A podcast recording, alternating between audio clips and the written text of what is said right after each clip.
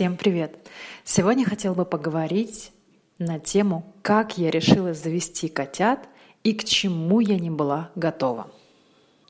Честно сказать, на протяжении последних 20 лет я даже не мечтала завести котенка, не потому что я не люблю животных, наоборот, я их очень сильно люблю. Но в моей жизни случился эпизод, когда на моих руках умирал мой котенок.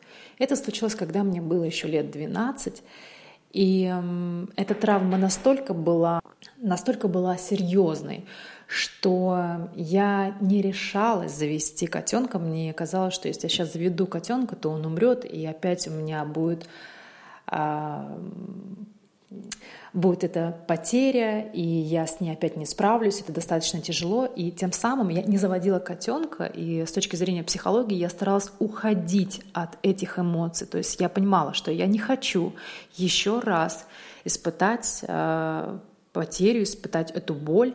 И, кстати, это тоже касается и отношений. Если какая-то была травма в отношениях, и человек понимает, что если сейчас он опять заведет отношения, то то же самое, та же самая боль у него будет. И поэтому он осознанно уходит от отношений. Так вот, помимо вот этого страха, что животное может умереть, я думала, что я не справлюсь с тем, как кормить это животное. Иногда я просто забываю сама поесть, но тут еще нужно думать о животном, что ему поесть. И раньше, когда я была ребенком, понятно, вся ответственность лежала на плечах родителей. Сейчас же это была моя такая зона ответственности, с которой я, можно сказать, так плохо справлялась в моей голове. Плюс я думала, господи, а если животное будет просто ходить в туалет по всему дому? А я не, не фанат такого, чтобы были эти все запахи. А, и я думала, вот эти два момента меня безумно смущали. Об остальном я даже не думала. Так вот, когда я завела котенка, на удивление, я справилась с его питанием, и котенок с первого же дня начал ходить туда, куда ему положено, в туалет. Но возникли некоторые моменты, о которых я даже не догадывалась. А именно, котенок начал, у меня их двое, двое котят.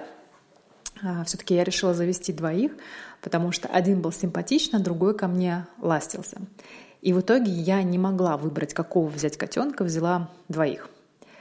И началось. То есть котята начали прыгать по столам, разбивать посуду, погубили мне два цветка, начали таскать по квартире вещи, обувь, эм, раздирать постельное белье. Ну, скажем, это мелочи жизни, когда можно сказать, что они должны перерасти. На самом деле им уже пять месяцев, и они делают абсолютно все то же самое, что они делали, когда им было 2-3 месяца.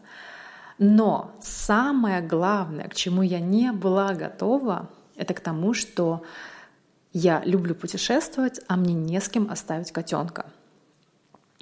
И э, я уже начала смотреть передачи по поводу того, что можно котенка оставить на пару дней. Однажды я оставила котят на один день, и я приехала, и мой коврик для йоги был полностью разодран. То есть они все съели, наверное, уже в первой половине дня. То есть я оставила еды с запасом. Они все съели уже в первой половине дня, и во второй половине дня они уже были, возможно, голодные и начали просто все крушить вокруг. У них есть такая особенность, когда они голодны, они начинают разносить квартиру. И я понимаю, что если сейчас бы меня спросили, завела бы я котенка, наверное, бы я подумала два раза. Потому что я люблю куда-то спонтанно выехать, а этого сделать я не могу. Мне его не с кем оставить. Периодически, конечно, я прошу друзей, покормить, но это не совсем удобно. И если планируется какой-то отпуск, скажем, на неделю, то котенка мне нужно отвозить родителям в другой город, а для котенка это для котят это такой стресс, поэтому, поэтому, наверное, нужно думать о таких вещах заранее, когда заводит животное. Но при всем при этом, несмотря на все сложности, с которыми я столкнулась, не, несмотря на те моменты, которые сложные, которые у нас были в самом начале, когда они меня раздирали в кровь, я понимаю, что это был правильный выбор, правильное решение, потому что котята приносят невероятную радость в моей жизни, и я вообще не могу представить свою жизнь сейчас без них.